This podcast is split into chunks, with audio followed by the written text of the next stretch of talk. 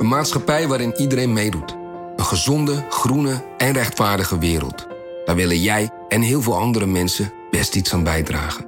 In het klein en in het groot. Dicht bij huis en ver weg. Zo hebben we vorig jaar 349 miljoen euro bij elkaar gebracht. Miljoenen waarmee onze goede doelenpartners de wereld elke dag een beetje beter kunnen maken. Nationale Postcode Loterij. Samen voor een betere wereld. Aquarius Red Peach Zero Sugar. Met zijn heerlijke frisse persiksmaak zonder suiker draagt Aquarius bij tot jouw dagelijkse hydratatie en helpt zo mee om je vochtbalans op peil te houden tijdens alledaagse actieve momenten. Thuis, op het werk of onderweg. Ook verkrijgbaar in smaken lemon en orange. Probeer hem nu. Welkom. Wij zijn Onbehaarde Apen. Dit is een podcast van NRC over wetenschap.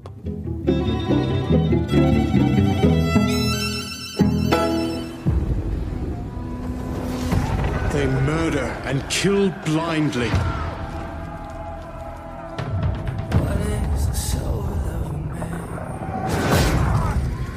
They scar the lands of England. Lands they will never defend, never love.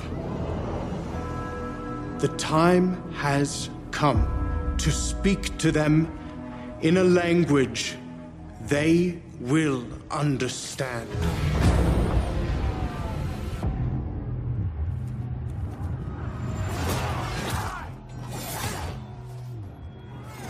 Je hoorde hier de trailer van het spel Assassin's Creed Valhalla, dat dit najaar uit moet komen. En in Assassin's Creed maakte eerder uitstapjes naar het oude Griekenland en de oude Egyptenaren. Maar dit keer kun je als gamer het zwaard opnemen als viking. En in de trailer zie je eigenlijk alles wat je van vikingen verwacht. Mannen met baarden, vechtend met bijlen, grote schepen. Het vertrouwde beeld dat we kennen. Maar vandaag gaan we dat clichébeeld over de vikingen tegen het licht houden. In hoeverre klopt dat met de werkelijkheid? Waren de vikingen echt zo vreed? En hoe zagen ze eruit? Droegen ze inderdaad van die maffe helmen? En daarom is aangeschoven Bart Funnekotter, geschiedenisredacteur. Hallo. Uh, ja, Bart, je zit in hetzelfde gebouw, maar wel een uh, beetje op afstand. Ja, maar in mijn hart heel dichtbij. Kun je iets over, vertellen over waar je zit? Ja, ik zit in de, de videostudio van uh, NRC, die nu een beetje eruit ziet als een, als een opberghok. En daar, daar kan je prima heel rustig opnemen. Ja, en wij zitten hier gewoon in de studio. Assassin's Creed Valhalla, Bart, ken je dat? heb jij al zin om te spelen als je dit, dit zo ziet? Ja, laat ik het zo zeggen. Mijn zoontje heeft het al op zijn verlanglijst gezet. Maar ik gebruik hem een beetje om dat spel zo snel mogelijk het huis in te krijgen. Want ik heb zelf ook de vorige Assassin's Creed gespeeld. En ik zie ook heel erg uit naar, naar deze game. Dus we moeten even kijken wie er het eerst op de controller mag straks. En nou weet ik dat Assassin's Creed best een goede reputatie heeft als het gaat om ja, historisch getrouwe beelden en ja, settings. Zeker. en als je deze trailer bekijkt van de vikingen, wat, wat denk je dan? Gaat dat de goede kant op? Nou, laat ik het zo zeggen. Het allerergste cliché, de, de, viking met hoornen op zijn helm, hebben ze in ieder geval vermeden in deze trailer. Dus tot so far so good wat dat betreft. Dat is één puntje voor Assassin's Creed. Um, ik zit in de studio en aangeschoven zou ik hier Hendrik Spiering. Ja, op voldoende afstand. Op voldoende afstand zitten wij van elkaar. Um, computerspelletjes, wel of niet? Nee, niet echt. Ik, het ziet er allemaal wel interessant uit. Ik ben, ik ben zelf meer geïnteresseerd in de vikingen als krankzinnig historisch fenomeen. Hoe meer je erin verdiept, hoe meer je realiseert hoezeer we eigenlijk door de bril, door de bril, door de bril, door de bril van allemaal uh, verdraaiingen en verkijkingen naar het verleden kijken. Want die, dit gruwelijke cliché is eigenlijk het resultaat van bronnen uit de 9e eeuw, die weer in de 12e eeuw werden overgeschreven en in de 19e eeuw werden verhaspeld. En zo gaat het steeds verder. Tot iedereen de vrede viking heeft die hij graag heeft. Ja, want het is het dominante beeld geworden van vikingen in onze cultuur. Een viking is een woesteling. En we zullen in deze aflevering ook er wel achterkomen dat het geen, zoals dat heet, lievertjes waren. Maar het was een, een normaal uh, verschijnsel en niet uh, beesten uit de onderwereld. Het interessante is, en dat is waar Bart door die, door die spelletjes ook gegrepen is, ben ik laatste jaren een beetje gegrepen door een heel ander soort viking-fenomeen, namelijk de viking-folk. pagan, viking folk. Ja, er zijn allerlei namen. Medieval, pup. Er is bijvoorbeeld een ontzettend mooi, maar ook wel weer grappig uh, uh, song, lied van een groep die Skald heet.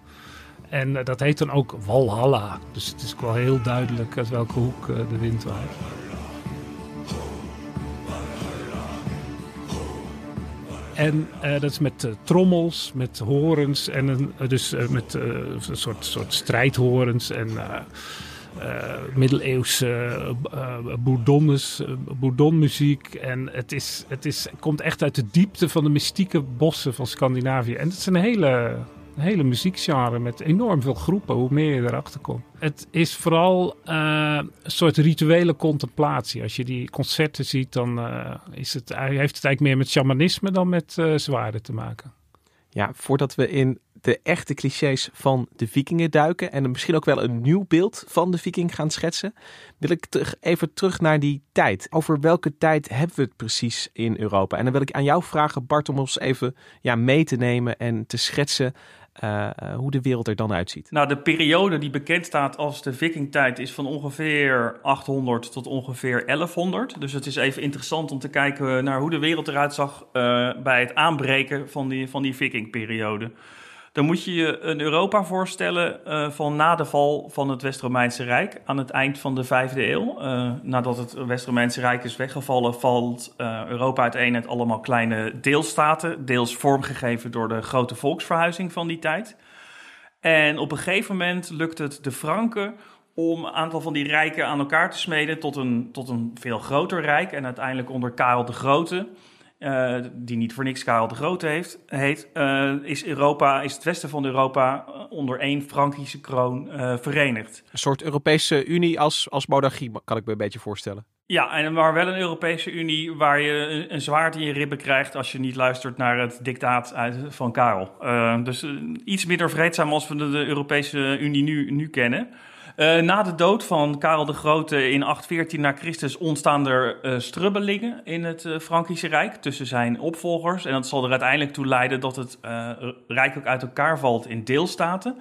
En precies op dat moment, dus rond 800, dat het Frankische Rijk intern te maken krijgt met ruzie, komen de vikingen komen op. Dus zij vallen eigenlijk in een gespreid bedje wat dat betreft. Dus de context hè, waarin de vikingen zeg maar op kunnen komen, is er eentje van politieke onrust. Ja, zo zou je dat kunnen, zeker kunnen stellen, ja. Uh, als ik naar de kaart van Europa kijk, dan zie ik Scandinavië toch een beetje aan de rand liggen van wat dan het hart van Europa is. En ik vraag me af, is het, was het ja, thuisland van de vikingen, als ik het me zo voorstel, ook een, een beetje een achterland als het ging om sociaal-culturele ontwikkelingen. Ging het leven minder snel in Scandinavië dan in Centraal-Europa? Nou, dat, ik denk dat als je op het platteland leefde, en dat deed bijna iedereen toen in de tijd, dat het niet verschrikkelijk veel uitmaakte. Je moet je ook niet voorstellen dat de vikingwereld helemaal afge, afgesloten leefde van de rest van Europa. Want het Rijk van Karel de Grote grensde aan Denemarken en er was gewoon... Uh, diplomatiek contact, er was handelscontact tussen Denemarken en het Carolingische Rijk. Dus men leefde daar niet in, in isolatie, zeker niet.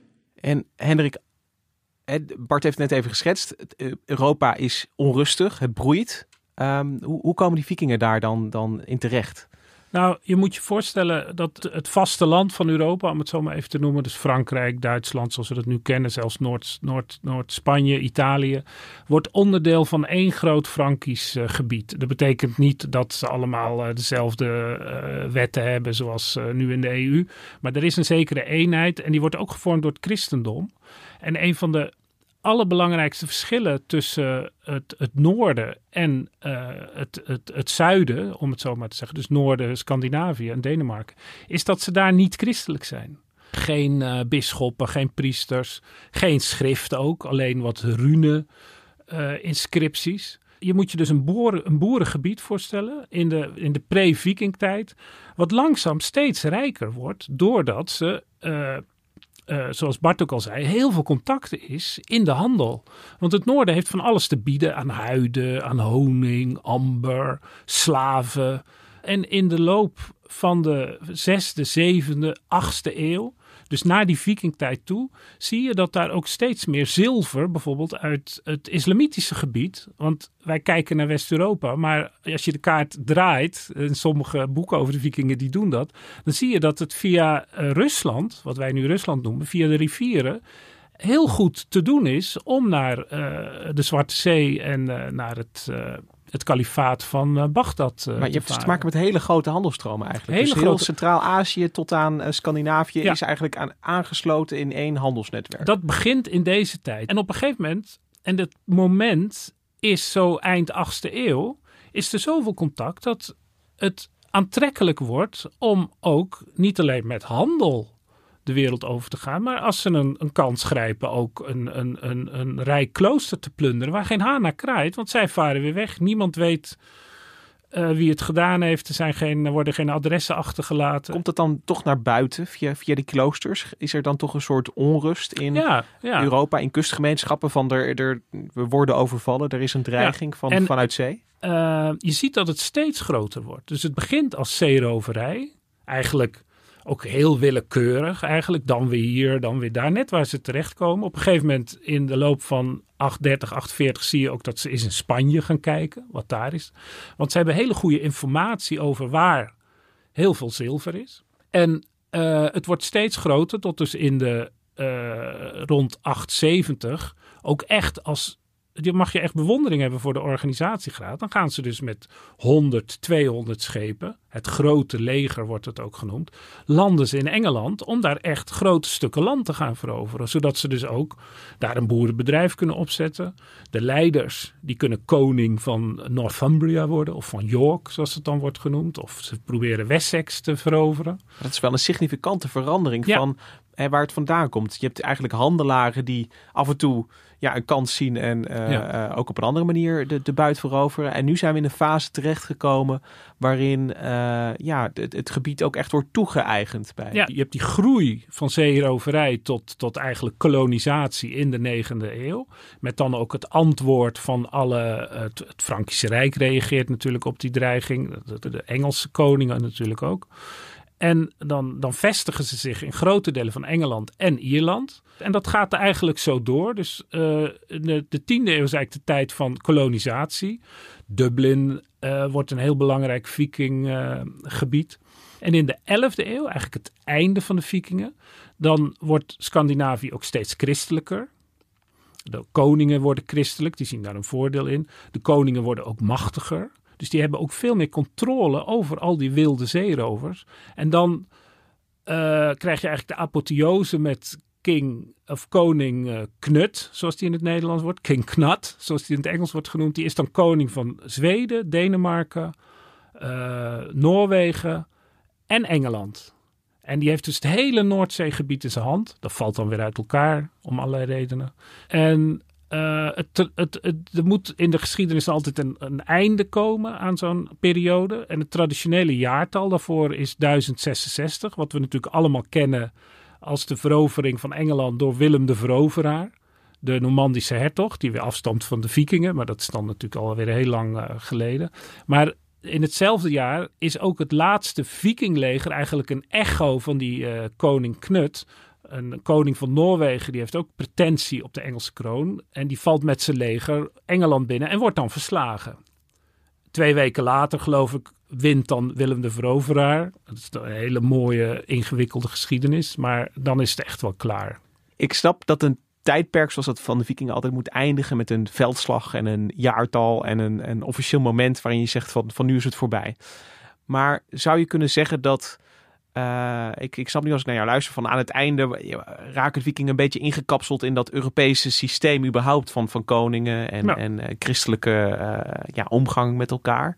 Ehm, maar, maar kun je zeggen dat, dat de ja, traditionele invloed van vikingen, als ik ze even beschouw als, als zeerovers die hun kracht overal laten gelden waar ze verschijnen, dat dat dan al een tijdje afgelopen is in 1066?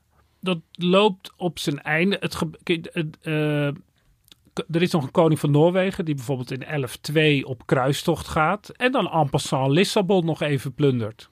Dus ja, het, het, de bepaalde... eh, ge- maar dat, dat zou... Bepaalde trekjes leren niet zo ja, maar af. dat zou waarschijnlijk de koning van Engeland ook gedaan hebben. Weet je, het, het, maar die, die, die ongeorganiseerde uh, uh, koop, kooplieden die uh, eventueel ook het zwaard trekken als ze een kansje zien, dat is dan wel ten einde. Oké, dus dat is een beetje de historische boog van struikrovers op zee naar uh, koningen uh, om de hoek. Um, en uiteindelijk uh, toch het, het, einde van het vikingtijdperk. En nu wil ik toch naar dat ja, beeld in de populaire cultuur van die plunderende, bebaarde, uitgedoste mannen met bijlen, zeg maar. Um, en ik dacht, we kunnen gewoon even het uiterlijk van de viking langslopen, zoals ik hem voor me zie, om te kijken wat er nou ja, wel en niet klopt van dat beeld. En laten we dan beginnen bij dat uiterlijk. Um, ik denk viking en ik denk aan een uh, baard met uh, vlechtjes erin, een uh, mooie helm met misschien een, een horen erop, misschien wel twee, en een drakenschip waar ze in zitten met gestreepte zeilen Bart. Um, klopt dat een beetje? Nou, laten we met ehm, de baard en de vlechtjes beginnen. Want de vikingen waren inderdaad een soort van hipsters avant la lettre als het ging om hun zeer uitgebreide zeer uitgebreide zorg die ze besteden aan hun haar.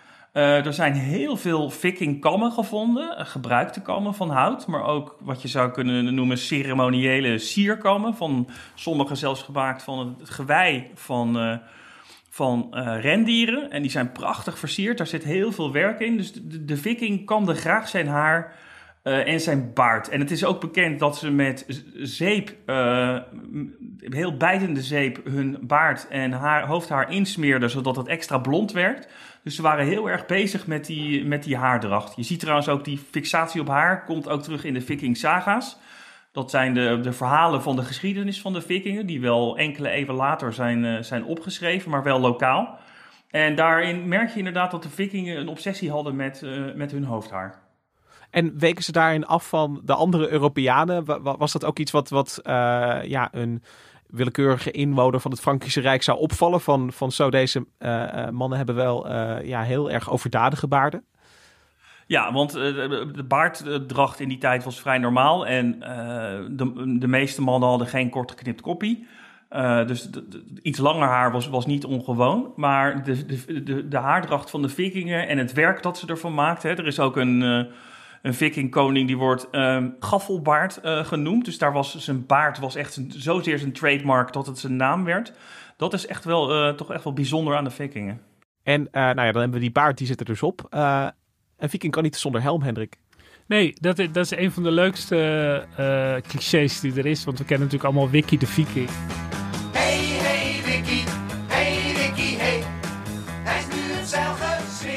En alle andere viking uh, tekenfilms en uh, god weet allemaal, hebben allemaal die helm met die horentjes erop. Maar dat is dus een hele leuke geschiedenis, omdat uh, er zijn wel helmen gevonden in Denemarken en Scandinavië met horens erop. Maar dat zijn dan eerst de, de meeste helmen die zijn uit de bronstijd, dus 3000 jaar geleden. En dat zijn dan ook meestal ceremoniële ja, hoofddeksels meer voor een soort sjamaan met een soort gewei erop en alles.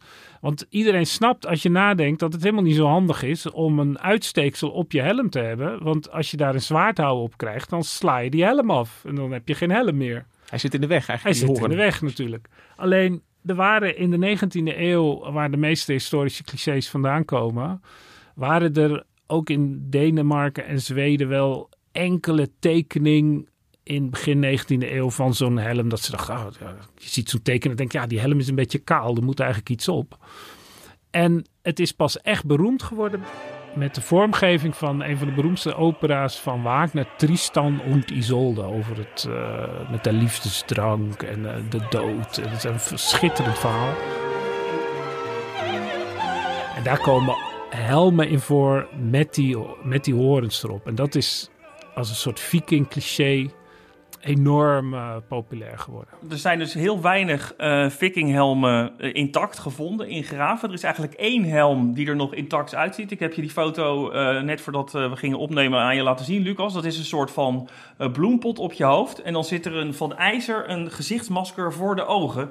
Uh, waardoor het er wel best wel indrukwekkend uitziet. Maar jij zei, het lijkt ook een beetje op een superheldenmasker op deze manier. En dat, is, dat vind ik inderdaad wel een goede associatie. Maar het is dus een superheldenmasker, maar dan zonder hoorns erop. En uh, had elke viking dan een helm? Want eh, die, ja, het waren handelaars, zei hij, Hendrik. Eh, ja, na- na- nam je dan toch altijd je helm maar mee? Want je, want je wist maar nooit? Of? Nou, het, ehm, er waren eigenlijk twee soorten schepen. Je had de echte eh, handelsschepen, de grote vikingschepen. Vikingschepen zijn natuurlijk beroemd. Eh, eh, die waren erg goed, erg ondiep ook. Door waren een ronde onderkant met veel ballast erin, waardoor die wel stabiel was, maar niet diep stak. Waardoor je heel makkelijk de rivieren op kon om handel te drijven of om te plunderen.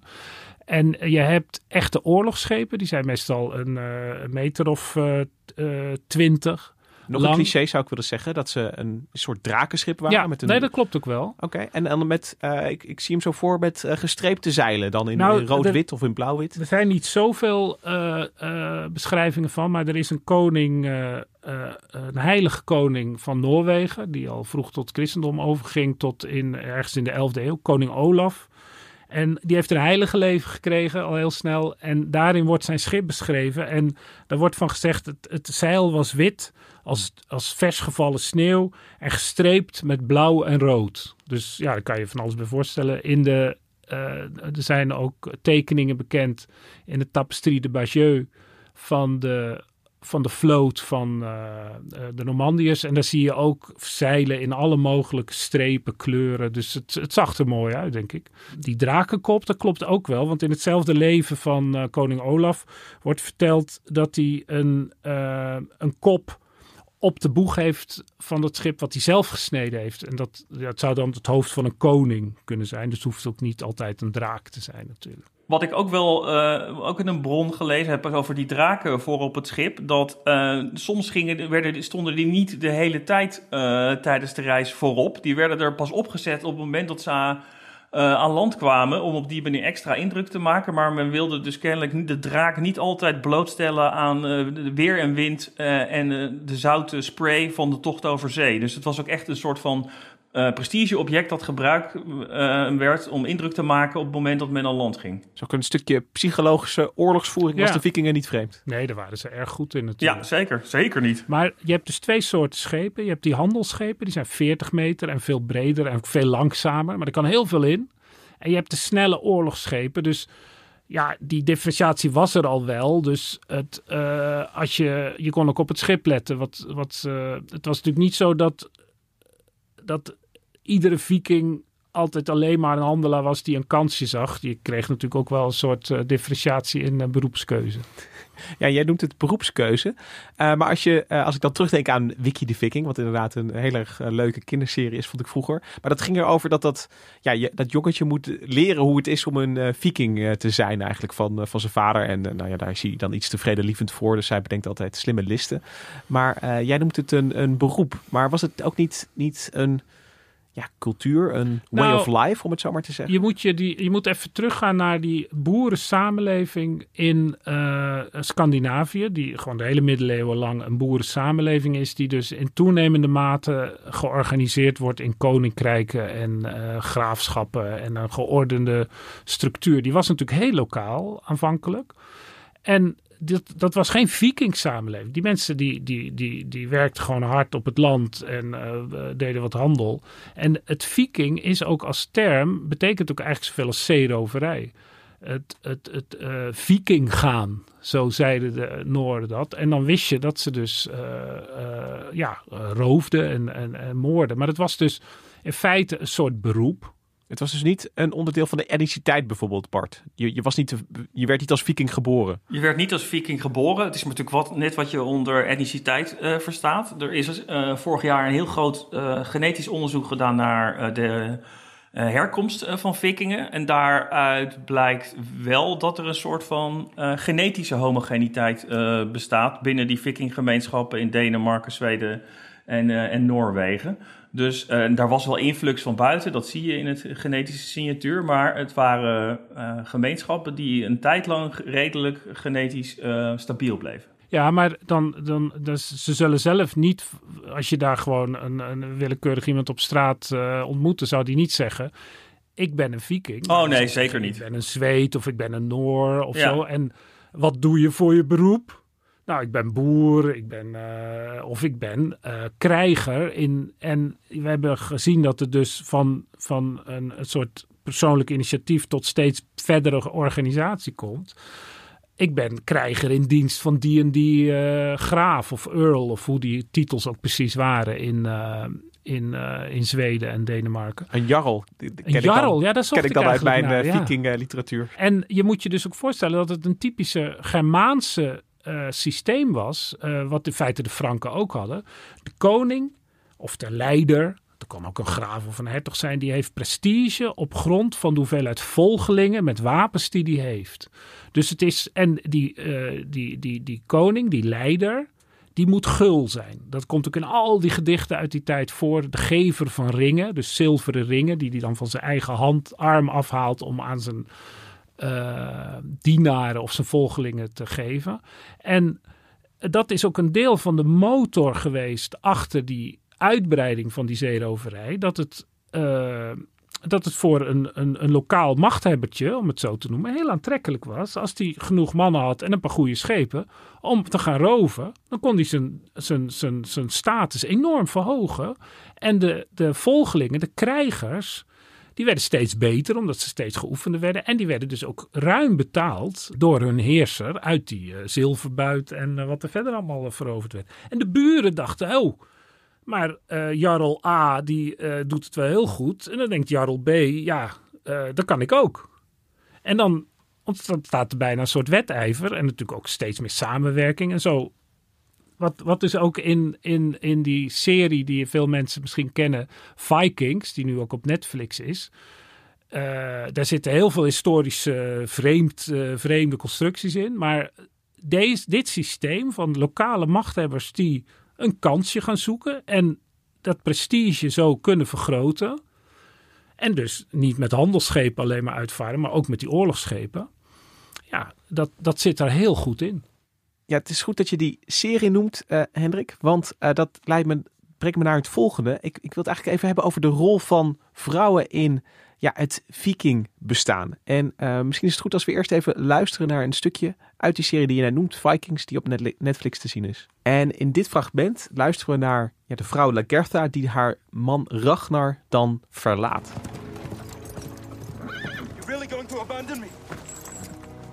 Without even saying a word?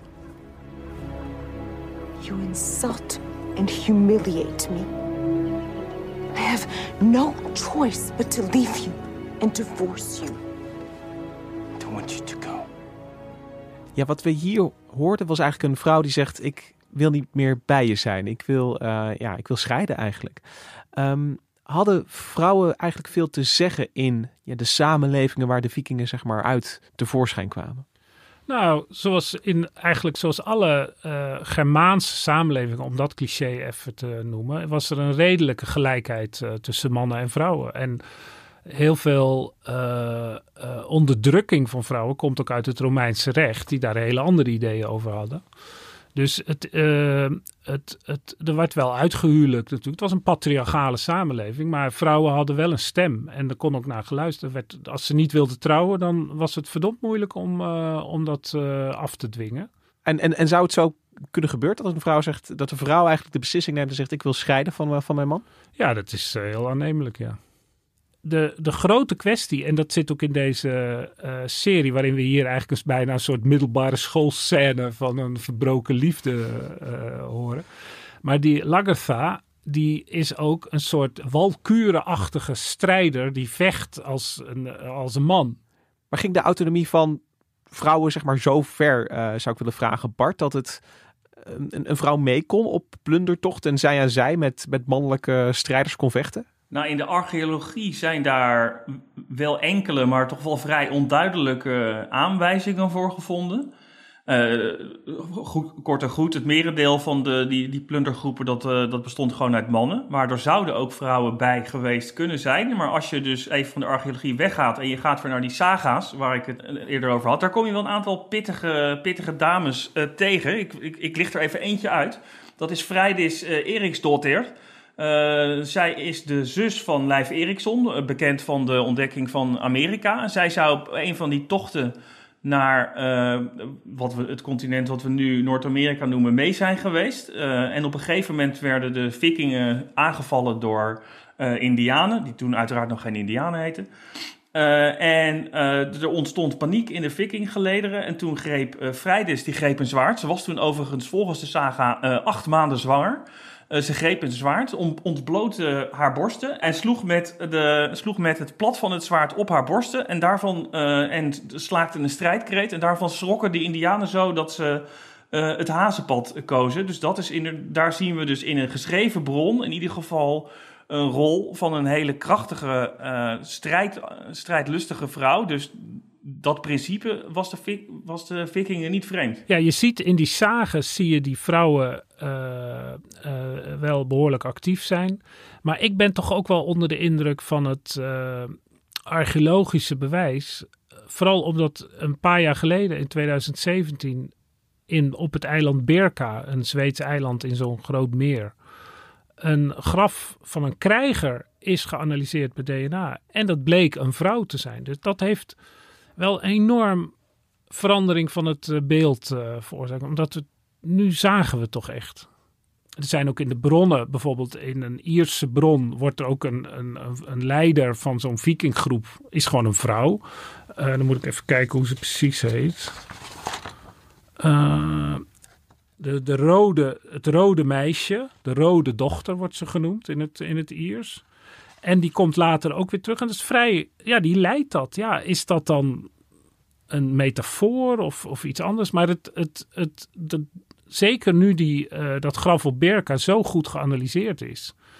Met allemaal messen, zwaarden, alles zit erin. Maar je, je, je- het is, je kunt alles wegrelativeren natuurlijk. Maar aan de andere kant heb je aan de ene kant ja, die, die verhalen en zagen. Waarin mensen ook laten. Ja, mensen vertellen natuurlijk ook verhalen over dingen die ze belangrijk vinden. Je hebt, je hebt historische bronnen, je hebt een, een archeologische bron. Ja. Het, het, het plaatje bij elkaar, eh, als je alles bij elkaar optelt. Er is in ieder geval meer mogelijk dan in andere samenlevingen Ja, die we nee, kennen, waar we die bronnen niet hebben. Bij de Franken eh, is het, eh, gebeurde dat niet, dat de vrouwen meevochten. En ik vind het ook even belangrijk te hebben om, als we het over vrouwen hebben, eh, om het te hebben over de, ja, de vrouwen die de vikingen zeg maar op strooptocht tegenkwamen. Want eh, dat lijkt me een minder fraai verhaal. Nee, zeker niet. Dan had je natuurlijk als vrouw eh, het, het voordeel tussen aanleidingstekens dat je misschien niet wat minder gauw over de kling werd gejaagd. Hoewel de vikingen als het moest dat ook gerust deden. Maar dat je eerder kans had om, zal ik maar zeggen, tot maîtresse te worden gepromoveerd of in slavernij te worden afgevoerd. Dat gebeurde met, ook met heel erg veel vrouwen. Die eh, door de vikingen eh, werden afgevoerd in slavernij, ook naar het zuiden van Europa. En op die manier bijvoorbeeld eh, kwamen slaven en slavinnen ook terecht in het islamitische rijk rond de Middellandse Zee. Maar ehm, nee, het was voor de plaatselijke bevolking, mannelijk of vrouwelijk, meestal geen goed nieuws als de vikingen langskwamen. En als je het hebt over slaven, Bart, moet ik me dan ehm, ja, voorstellen waar, waar, waar de- werden die vrouwen die werden geroofd, werden die dan ja, onderdeel van, van, eh, van, van, van nieuwe gezinnen? Of werden die echt als slaaf aan het werk gezet in, in huishoudens? Eh, de, de meeste vrouwelijke slaven, bijna alle vrouwelijke slaven, werden, werden huisslaaf. Dus die werden gewoon gebruikt om het, eh, het werk in huis te doen waar niemand zin in heeft. Ja, dat, dat was ook een van de verrassingen toen ze de eh, IJslandse bevolking aan eh, de, genetica daarvan gingen onderzoeken. Toen bleek er dus een enorme hoeveelheid vrouwelijk DNA uit Ierland. Dus laten we zeggen Keltisch tussen aanhalingstekens DNA in, in die IJslandse bevolking te zitten. En ja, dat kon eigenlijk maar één ding betekenen. Dat er ja, dat, dat die, die, je mag ervan uitgaan dat die eerste vrouwen niet vrijwillig mee waren gegaan naar eh, eh, IJsland. Dus ja, dat dat, dat, dat dus eh, eh, meegeroofde vrouwen die dan ja, zich dan maar schikten in, in de rol van moeder, denk ik. En eh, Maar het is dus een, een beetje een dubbel beeld als we ja, kijken naar de rol van vrouwen in, in de, eh, in de vikingtijd, in de Scandinavische samenleving. Ja, ja, Aan de ene kant is dus wel heel, heel duidelijk een, een gedeeltelijke autonomie voor vrouwen in, in de eigen gemeenschap. En aan de andere kant ja, die omgang toch met vrouwen alsof het handelswaar is als het gaat om, om, om vrouwen uit andere het- delen van de wereld. Iets, iets wat, wat Bart nu ook net noemde, die slavenhandel, was heel dominant. Want het, eh, de, als je naar die, die verhalen van die overvallen kijkt, op, op, op steden of op kloosters, eh, in, de, in de beschrijvingen wordt vaak van die verschrikte kroniekschrijvers, wordt vaak de moorden eh, benadrukt. Maar als je het dan goed leest, dan staat er bijvoorbeeld van de vikingen kwamen naar het klooster en moorden iedereen uit en brachten vervolgens hun gevangenen naar de schepen. Dus ja, ze hebben natuurlijk niet iedereen uitgemoord, want blijven er geen gevangenen over. En die gevangenen, die werden dan of als gijzelaars, moesten ze worden teruggekocht door de lokale bevolking, want dat leverde zilver op. Dat was natuurlijk het beste. Of ze werden als slaaf verkocht op eh, de slavenmarkten in het Frankische Rijk ook. Want er zijn van sommige verhalen van die slavenmarkten, komen er door allerlei toeval komt dat dan uit. Blijkt dat er een, een, een Frankisch legertje van 100 man of 200 man in, in Hongarije of Roemenië op plundertocht gaat en daar die slaven meeneemt. Dus die deden dat ook. Maar nu, we toch over ja, dit soort eh, gedrag hebben, hè? het uitmoorden, het plunderen, het eh, roven van slaven, dan wil ik het toch even over de vreedheid of de vermeende vreedheid van, van de vikingen hebben. Hoe, ehm, eh, ja, je, je, plaatst het een, een beetje in, in context, Hendrik, maar ja, is daar iets van, van waar dat, dat ze buitengewoon gewelddadig en buitensporig veel geweld gebruikten? Niet gewelddadiger dan, eh, eh, dan normaal was in die tijd. Het was natuurlijk een harde tijd zonder mensenrechten of internationale politieactiviteiten. En eh, het was ook vaak niet. Er was natuurlijk ook wel een soort psychologische oorlogsvoering. Dat je dus om de vijand schrik aan te jagen. Uh, er, is ook, er zijn beschrijvingen van die wel aannemelijk zijn dat ze dan een, uh, op een hele ingewikkelde manier zit het Frankische leger op twee zijden van de uh, rivier. En de, vikingen vallen dan één kant aan en die hangen dan om de andere kant bang te maken. De overlevenden van die strijd hangen ze in het openbaar op. Om, dat is natuurlijk terreur. Dus daar draaiden ze hun hand natuurlijk niet voor om. Maar er zijn ook heel veel gevallen bekend dat je ziet dat die vikingen uh, kijk, als je gaat vechten, dan uh, loop je zelf ook gevaar. Het is veel makkelijker om uh, te dreigen en dan afgekocht te worden. En er is ook bij een veldslag in de 10e eeuw tussen een vrij groot vikingleger en de Angelsaksische machthebbers die daar dan tegen ingaat, is er ook in een Angelsaksische kroniek een beschrijving dat die vikingen zeggen ja wat willen jullie nou? Willen jullie nou gaan vechten? Dan gaan wij dood en jullie dood. Dat is helemaal niet fijn. Geef ons gewoon zilver, dan gaan we weer weg. En natuurlijk heel veel zilver, afhankelijk van de, de krachtsverhoudingen. Ze waren een beetje een, een, waren gewoon eigenlijk onderdeel van de Europese cultuur in die tijd ook, waarin gewoon een, een ja, geweld wel onderdeel was van ja. hoe je met elkaar omging. Moet je Karel de Grote en de Saksen zien. Dat is een vreselijk verhaal.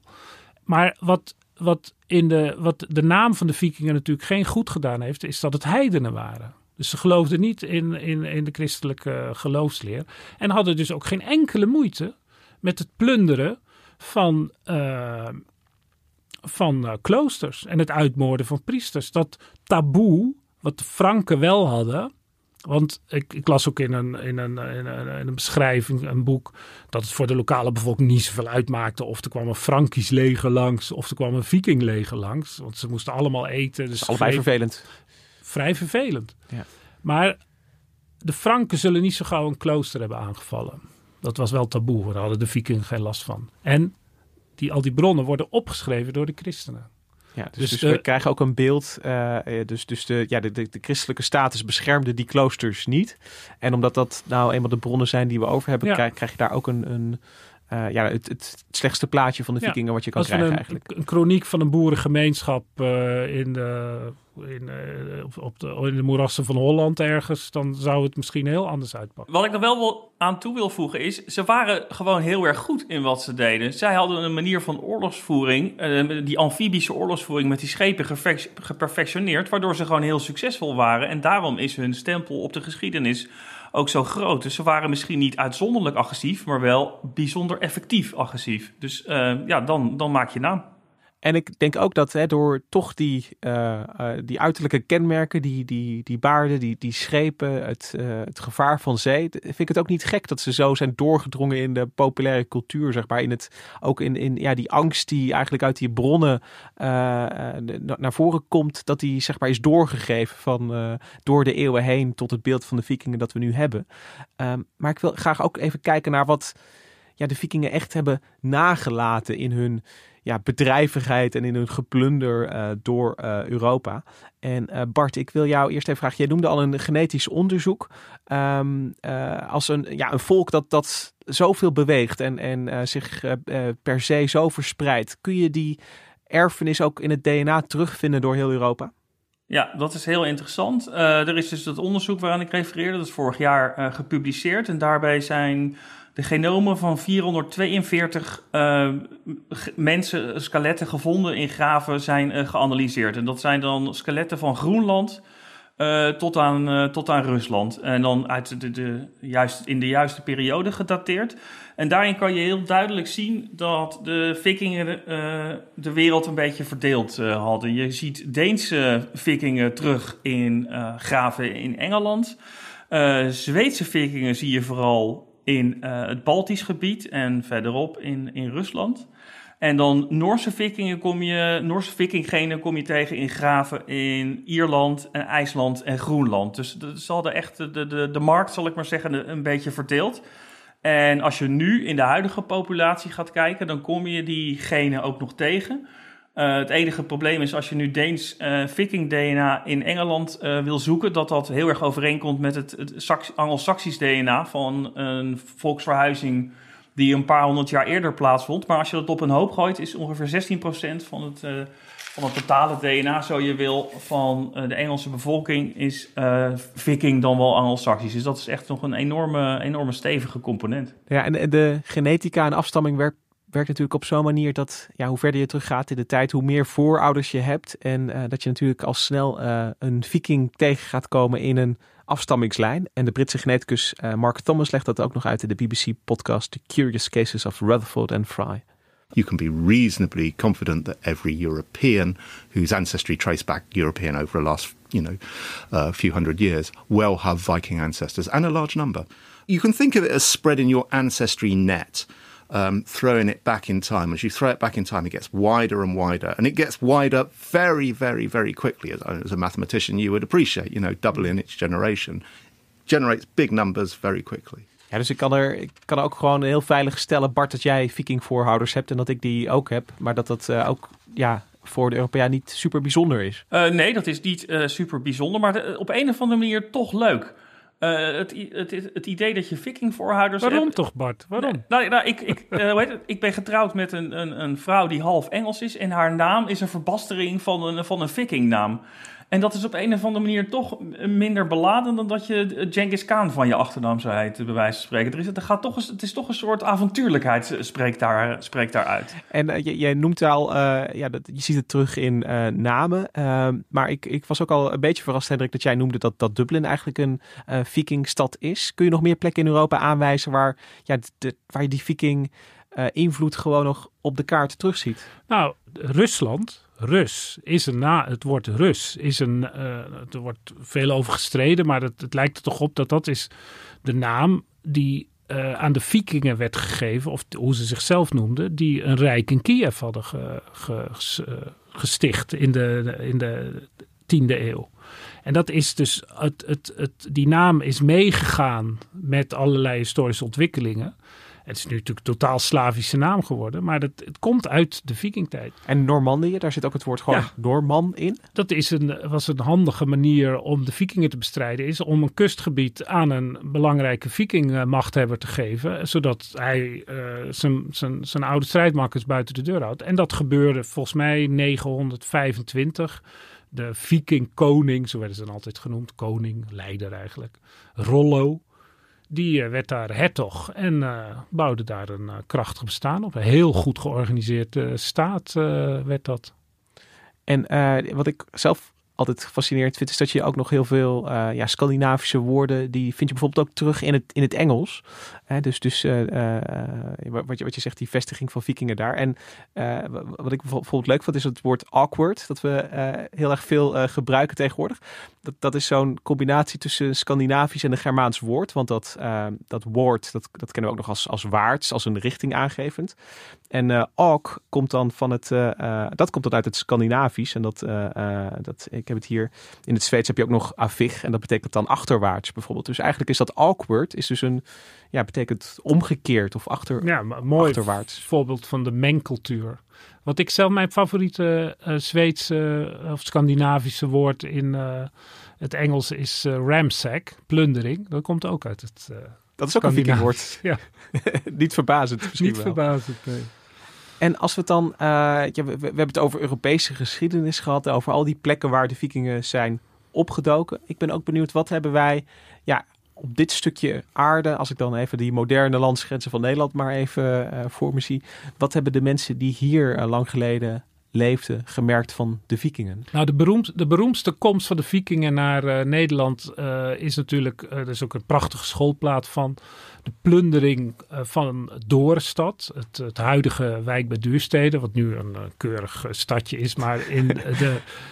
In de, eh, de vikingtijd was het een van de allerbelangrijkste handelssteden van eh, eh, West-Europa, van het noorden. En dat is verschillende malen geplunderd door de vikingen. Alleen, als je dus precies die geschiedenis nagaat, en ik heb dat gelezen in een boek wat ik iedereen kan aanraden van een Nederlands boek Luid van de Tuk, Vikingen, Noormannen in de Lage Landen. Hij heeft verschillende boeken geschreven over de vikingen in Nederland. En die beschrijft vrij nauwkeurig hoe dat eigenlijk een onderdeel was van de machtsstrijd in het Karolingische Rijk. Dan zie je dus ook weer hoe die vikingen en, en, en de Franken, alles loopt door elkaar. Maar als ik me Nederland voorstel in die vroege middeleeuwen, daar, daar zullen toch ook mensen aan de Noordzeekust hebben gewoond? Ja, Eh, absoluut. deden die mee met de vikingen of hadden ze er last van? Nou, dat is een, een, zoals altijd een heel genuanceerd verhaal. Er is bijvoorbeeld bekend dat de, in, in Holland er gebieden waren, ik denk ergens bij Egmond, waarbij de lokale bevolking de verdediging van het gebied op zich nam. Daar laat, en de vikingen ook verslaat. In Friesland zijn er ook verhalen over. En eh, het was dus wel degelijk mogelijk om die vikingen, als je op de juiste manier je versterkingen maakte en eh, bewapend was, om ze af te schrikken. Want ja, ze zochten het snelle voordeel. En, eh, maar het is ook bekend dat de Deense koning klaagt over de Friese zeerovers. Dan denk je, hé, dat is eigenlijk precies verkeerd om.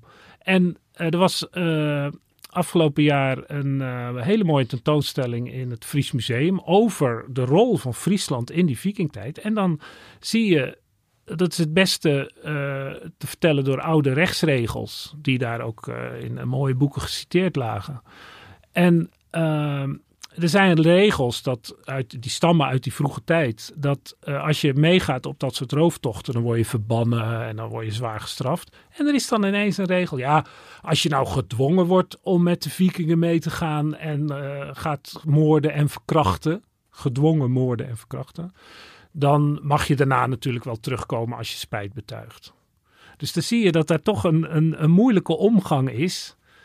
En ook in, in, in Scandinavische bronnen, in runeteksten, staat er dan op een eh, zilveren eh, armband. eh, we gingen naar de Friezen en we hebben de buit verdeeld. Naar de dappere Friezen, duidelijk strijdgenoten.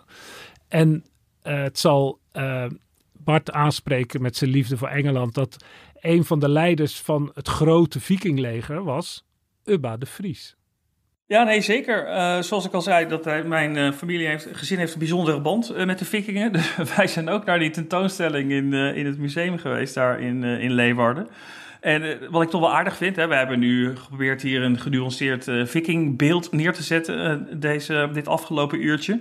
Maar ik was daar dus met twee kinderen van in de basisschoolleeftijd. En ik moet toch constate- constateren dat de langste rij stond bij dat gedeelte van de tentoonstelling waar je zelf ehm, rubber zwaar of eh, plastic zwaarden ter hand eh, kon nemen en elkaar helemaal het licht uit de ogen kon mappen. En dat was toch echt het populairst. En dat was precies dat gedeelte waar ik mijn kinderen niet wegkreeg. Terwijl al die interessante eh, boeken met wetsteksten of die vikingkammen met daarop inscripties trokken een stuk, een stuk minder bekijks. Dus ik denk dat die aantrekkingskracht, eh, de woestheid van de vikingen, dat dat eh, toch een clichébeeld is wat nog wel, gedeeltelijk in ieder geval nog wel even zal beklijven. Ja, ik denk ook dat het de autonomie van die vikingen ook heel belangrijk is. Het zijn zelfstandige figuren, zoals ze worden afgeschilderd. Op die tentoonstelling was ook een schitterend nagebouwd vikingschip. En als je daar dan, Ja, kon je ook op gaan staan. En dan voelde je wel wat het is om eh, eh, de Atlantische Oceaan over te steken in zo'n dobber, dobberend eh, dingetje. Nee, dus de, de aantrekkingskracht van de vikingen die blijft, eh, blijft overeind. Ehm, ik bedank dat jullie me mee wilden nemen op reis met de vikingen. Ik ben niet helemaal af van mijn idee van ja, toch wel ja, eh, mensen waar je een beetje voor op moest passen in eh, eh, de negende en tiende eeuw in Europa. Maar ik snap wel een beetje beter hoe het in zijn werk ging en in welke tijd zij leefden. Bedankt Bart en Hendrik. Bedankt ook Misha en Kim voor de productie van deze aflevering. Je hoort nu de tune van het Dudok kwartet spelen. En nou ja, als je dat nou denkt van, goh, wat een mooie muziek is dat. Het Dudok Kwartet heeft sinds kort ook een eigen podcast. Eh, over hun belevenissen als uh, strijkkwartet vertellen ze daarin. Eh, als je zoekt op Dudok en muziekverhalen, dan vind je die podcast. Mijn naam is Lucas Brouwers en we zien elkaar volgende week weer. Tot dan!